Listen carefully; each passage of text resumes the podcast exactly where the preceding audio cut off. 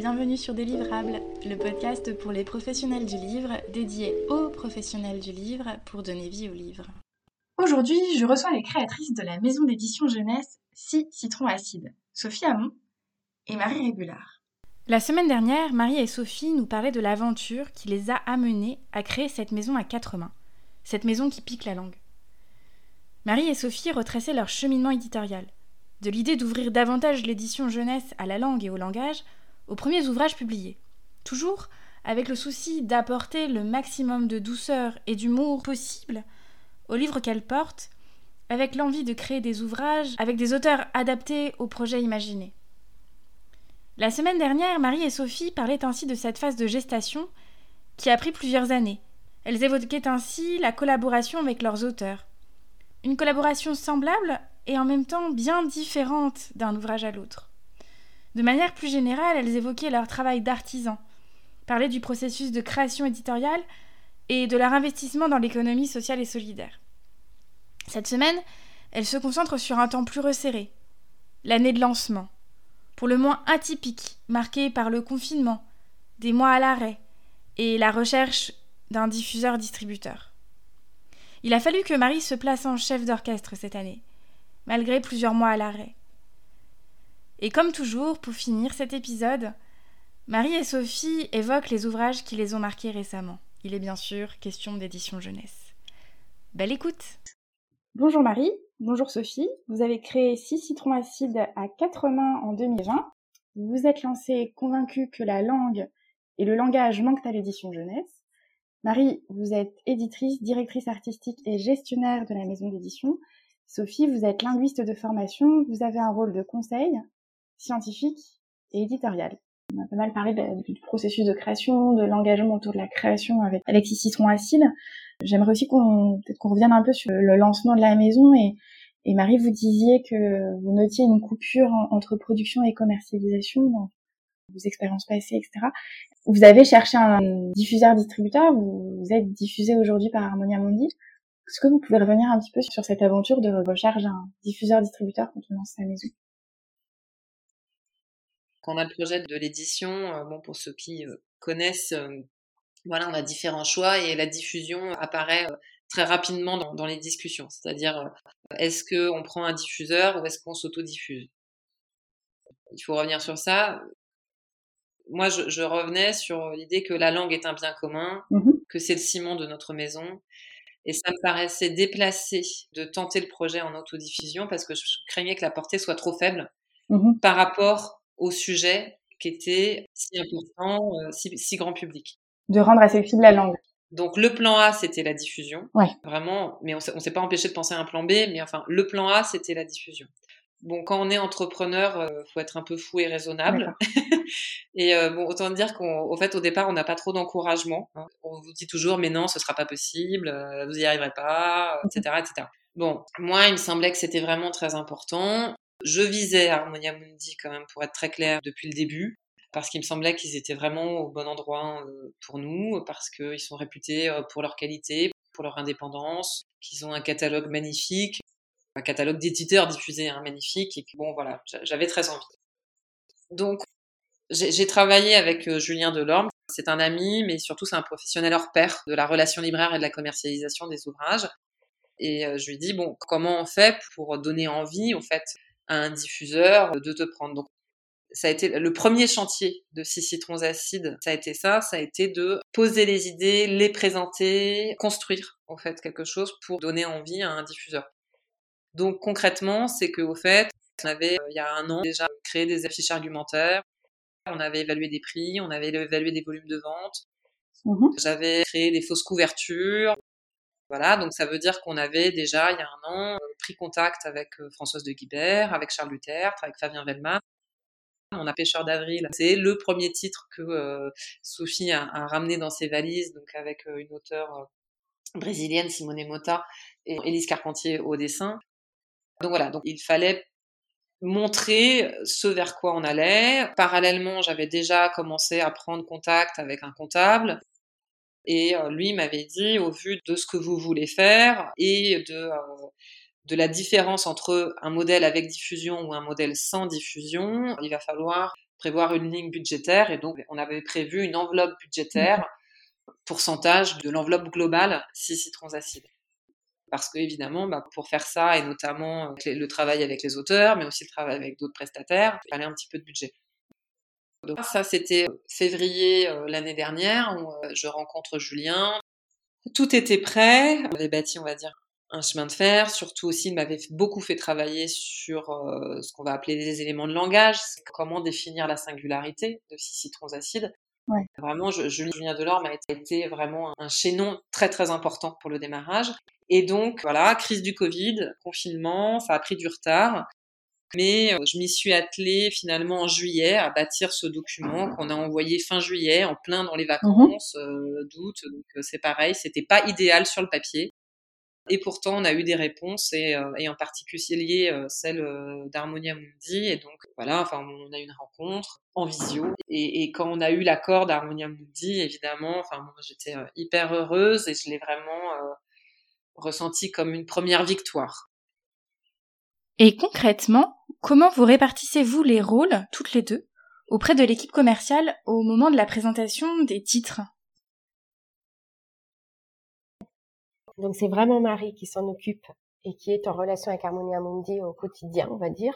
Et quand il y a besoin, euh, elle le sait, elle peut euh, appeler pour qu'on présente à deux. On l'a fait par exemple pour Bill Balbul, on le refera peut-être pour d'autres livres si ça se présente. Euh, voilà. Et hum, toujours par rapport au lancement de la maison, vous avez lancé une campagne de crowdfunding en 2020. Est-ce que vous pourriez aussi revenir un petit peu sur cette expérience? On a parlé hein, du modèle économie sociale et solidaire. L'autre facette de l'économie sociale et solidaire, et en tout cas nous sur notre modèle, c'est que ça coûte cher. Ça coûte vraiment très cher. Donc malgré un apport personnel, malgré en fait un prêt bancaire important, il nous fallait quand même boucler un financement. Donc le financement participatif faisait partie des, bonnes réponses. D'autant plus que c'est en fait c'est un double c'est un, double outil très intéressant. À la fois il permet euh, de récolter donc euh, de l'argent et à la fois il permet de se faire connaître et aussi un peu de démarrer sa, communication. Donc là aussi, je me suis fait conseiller pour, on va dire, avec Benjamin Réverdi, pour vraiment bien construire la, on va dire, la stratégie financement participatif. Pourquoi aussi j'ai fait ça? Parce que mmh j'étais déjà fort occupée ailleurs et il fallait que j'aille assez vite sur ces questions-là. Donc c'est avec Benjamin qu'on a défini euh, fait que ce soit que sur 30 jours, donc c'était une campagne courte euh, qui était le conseil qu'il m'avait donné parce que justement j'étais déjà fort occupée. Et à juste titre, il m'a dit ça va être chronophage une campagne et ça l'est. C'est à la fois très galvanisant mais c'est aussi quand même très très chronophage pendant un mois, c'est vrai qu'il y a quand même que ça qui compte quasiment. Voilà, on a défini aussi ensemble un petit peu comment structurer euh, les contreparties et ben, dire euh, que ça a été un succès tout de même, puisqu'on avait un objectif de 6 000 euros qu'on a rempli en une semaine, et on a atteint 10 000 euros. Donc euh, évidemment, euh, voilà, c'est formidable, puisque au fait, les, objectifs ont été remplis à la fois financiers et, avec de tels montants. Donc 150 contributions, mais 250 livres qu'on va bientôt livrer. Bon, bah, c'est une énergie de plus. Du coup, là, ça fait un an que le processus de, mise en œuvre de lancement de la maison s'est enclenché. Est-ce que vous pourriez revenir un peu faire le bilan de cette année, donc euh, un peu particulière, et puis les, évoquer peut-être les prochains défis à venir pour ces citrons acides Le bilan de cette année, bah, pour moi, elle a été coupée en deux. Il y a eu vraiment le moment charnière, donc le, moment où je vous parlais de, ce moment où je m'étais mise à travailler après un congé maternité, où je m'étais mise à travailler sur euh, voilà où il fallait lancer la, la, maison. Il y a eu le confinement, il a fallu que je renonce à travailler au final. Et euh, ça, ça m'a été très euh, difficile. J'ai mis beaucoup de temps avant de retrouver au fait euh, l'énergie, un rythme, une discipline de travail. Donc, donc voilà, j'ai réussi à retrouver à peu près mes marques en juillet l'année dernière. Donc c'est voilà, ça a été long. Et puis après, par contre, l'autre étape, ça a été vraiment l'accord d'Harmonia Mundi. Ça, ça a vraiment, bah, ça a ouvert quand même un peu toutes les portes derrière. Mmh donc moi, je l'ai vraiment ressenti comme une bascule dans la crise du Covid, euh, bah, finalement d'arriver avec un projet, d'arriver avec de l'enthousiasme, de l'énergie, il se trouve que euh, bah, les gens étaient contents aussi. Hein, finalement, nous on amenait un petit peu de bonne humeur là-dedans. Donc voilà, il y a eu deux parties. Maintenant, je dirais que c'est comme n'importe quel éditeur qui se lance, c'est falloir trouver l'équilibre économique, comme je le disais. C'est un projet très ambitieux, coûteux, mmh parce qu'on fait que cinq livres par an, ça on n'en a pas parlé, mais enfin voilà, on fait pas beaucoup de livres, ils nous coûtent cher, donc la stratégie c'est d'en faire peu pour essayer de les défendre le mieux, le mieux possible et au maximum, et pour pouvoir compenser par des plus gros volumes de vente. Ça, c'est la stratégie qu'on va vérifier, au fait, dans les mois à venir.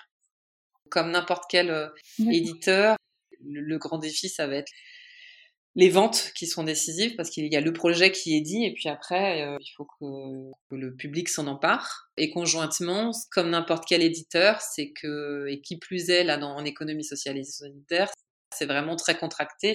C'est l'aspect chef d'orchestre où je suis occupée à beaucoup, beaucoup de tâches, beaucoup, beaucoup de responsabilités, et c'est de réussir à faire tout de front. Mais ça, c'est, mmh c'est vrai pour tout éditeur. D'accord. Et j'ai l'habitude de conclure sur une, question un petit peu plus personnelle. Est-ce qu'il y a un livre, l'une et l'autre, qui vous a particulièrement marqué? Sophie?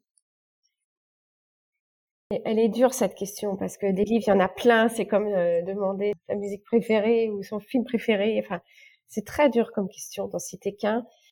Moi, j'aimerais bien rester sur la littérature jeunesse parce que euh, c'est vraiment quelque chose qui m'a aidé à moi à me construire euh, et qui m'ont euh, vers la littérature. Donc, je, je, suis persuadée que cette littérature jeunesse, elle est fondamentale et et en plus, on a le droit de continuer de la lire adulte.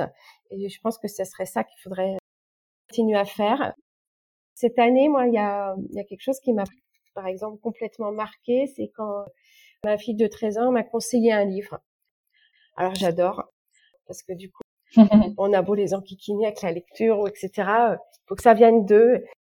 Et elle a découvert un livre à l'école, au collège. Elle m'a dit oh, lis-le, écoute, c'est super. Alors rien que ça, bah tu voilà, tu prends le livre autrement, tu le tu le découvres autrement. Et ça s'appelle Bâche à poche de Charlotte Ellery chez euh, Actes Sud Junior. Et ça parle euh, en fait d'une euh, petite fille qu'on transforme, qu'on fait passer pour un petit garçon. Dans les familles afghanes, on a, qui n'ont que des filles, on appelle justement bâche à poche les jeunes filles qui sont transformées en garçons et élevées comme telles au moins jusqu'à l'âge de la puberté. Et donc, c'est terrifiant, c'est, enfin, c'est pas terrifiant, c'est, ça nous emporte dans cette vie de cette jeune fille, en fait, qui se construit et qui découvre euh, la différence de considération, de liberté entre les filles et les garçons dans la tradition de son pays. Voilà. Et le fait que ça soit ma fille adolescente de 13 ans qui m'a fait découvrir ce livre, euh, voilà. Je, mais je le conseille parce qu'il apporte beaucoup de choses et beaucoup de réflexions. donc j'irai voir. ouais. Et voilà, ne pas hésiter à lire des livres. Voilà, là c'est Actes Sud Junior. Elle m'a fait lire Alma. Euh, voilà, je découvre des livres aussi en littérature jeunesse, encore adulte, et je trouve que c'est vraiment, euh, c'est vraiment intéressant cette, création. Et Marie? Oui, alors euh, même début de réponse que Sophie. C'est compliqué de choisir un livre. oui, je comprends. Mmh qui en plus ton ce que tu racontes Sophie ça m'a fait penser à un autre je vais quand même donc je vais en citer cinq et euh, voilà donc mes premières réponses c'était Mark Twain euh, Huckleberry Finn qui voilà moi ça a été très marquant enfin cette, cette histoire d'enfant Enfin, j'aime beaucoup Huck parce que enfin c'est un gamin qui est hyper touchant parce que la narration est hyper bien construite parce qu'il y a aussi différents langages dans Mark Twain. Enfin bon, je suis une grande fan de Mark Twain et Huck c'est vraiment un c'est vraiment un roman que j'ai lu adulte d'ailleurs pas enfant hein, que j'adore. Il y avait aussi Brotigan et là c'était par rapport au langage parce que notamment euh, Mémoire sauvée du vent qui est aussi l'histoire d'un petit garçon d'ailleurs. C'est une langue moi dont je raffole. Enfin c'est du bonbon à chaque lettre, j'ai envie de dire. Et à chaque fois que je lis Brotigan, c'est difficile de passer derrière. L'exemple dont tu parles, Sophie, moi, ça m'a refait penser à Daniel Pénac, puisque moi, c'est moi qui ai fait découvrir Daniel Pénac à toute ma famille. Et euh, vraiment, ah ça a été culte dans toute la famille, pareil, euh, au collège. Là où je voulais en venir, c'est vraiment ex aequo. Cette dernière année, je, je parlerai euh, des Vermeils de Camille Jourdi, qui est une BD mhm. qui enfin d'après moi, fera date parce qu'elle a été euh, vraiment pensée pour les enfants. Enfin, c'est quand même une BD de 160 pages qui est euh, publiée chez Te Sud. Et au fait, euh, en réalité, je crois que plusieurs adultes s'en sont emparés. Et lors du dernier confinement, avec mon fils Arthur, qui avait un peu plus de trois ans, donc 160 pages, hein, il tournait autour de ce livre qu'on m'avait offert depuis un moment, et donc il m'a demandé de lui lire. Je lui ai lu pendant une heure et demie, et surtout, j'avais pas le droit d'arrêter, en fait, de lire. Camille Jourdi, je la suis depuis ses débuts, et je trouve qu'avec cette, enfin, elle a vraiment réalisé une œuvre tellement belle, bien construite, merveilleuse. Euh, il y a aussi beaucoup de jeux de langue dedans. Ça m'a beaucoup marqué en tant que maman, en tant que femme, en tant qu'éditrice, en tant que directrice artistique. C'est une BD qui est magnifique. Euh, je l'ai offerte je ne sais combien de fois. Et ex avec un autre livre. Donc, j'ai vu Sisyphe heureux de Caterina Apostolopoulou, qui, euh, qui est d'ailleurs édité chez Bruno Doucet, un autre d'Harmonia Mundi. C'est un recueil de poésie, euh, donc écrit par une grecque. J'aime beaucoup la Grèce et euh, c'est un livre d'une grande simplicité, mais je sais pas. Enfin, quand je l'ai lu, en fait, déjà, j'ai fait des rêves tout doux après. J'ai été très heureuse. Enfin, c'est un livre qui m'a rendue heureuse, au fait, qui parle de la vie dans ce qu'elle a de beau et de ce qu'elle a de dur. J'avais l'impression que c'est comme, un, comme une couverture qui vous serre avec les bras, au fait. Voilà, donc c'est un livre qui m'a beaucoup marqué, que j'ai lu euh, l'année dernière. Il a eu la, pépite euh, ado fiction à Montreuil, donc c'est quand même dire, c'était pas, c'est de la poésie, donc c'est pas censé, enfin c'est pas forcément ce qu'on met dans la case fiction, et c'était pas du tout écrit pour les ados au départ. Donc euh, c'est dire qu'il est quand même, qu'il est quand même hors case. Donc voilà, vraiment énorme coup de cœur pour, pour ce livre. J'ai vu Sisyphe D'accord, très bien. Ben, merci beaucoup à toutes les deux. Merci à vous. Merci. Et à bientôt. Je vous donne rendez-vous jeudi prochain pour poursuivre cette réflexion. Retrouvez Délivrables, le podcast dédié aux professionnels du livre, dans les semaines et mois qui viennent, tous les jeudis, pour parler cycle de vie du livre, questions, transmission et réponses dédiées pour que vivent les livres dans toute leur diversité. Lire, écouter, parler et échanger. Je vous parlerai de situations concrètes. À chaque fois, vous trouverez sur le site www.delivrable.com des notes de l'épisode. Vous pouvez dès aujourd'hui suivre son actualité sur Instagram et LinkedIn sous l'identifiant délivrable. Attention, sans et. Et surtout, n'hésitez pas à partager ces podcasts à vos collègues si vous pensez qu'ils peuvent leur être utiles. À bientôt!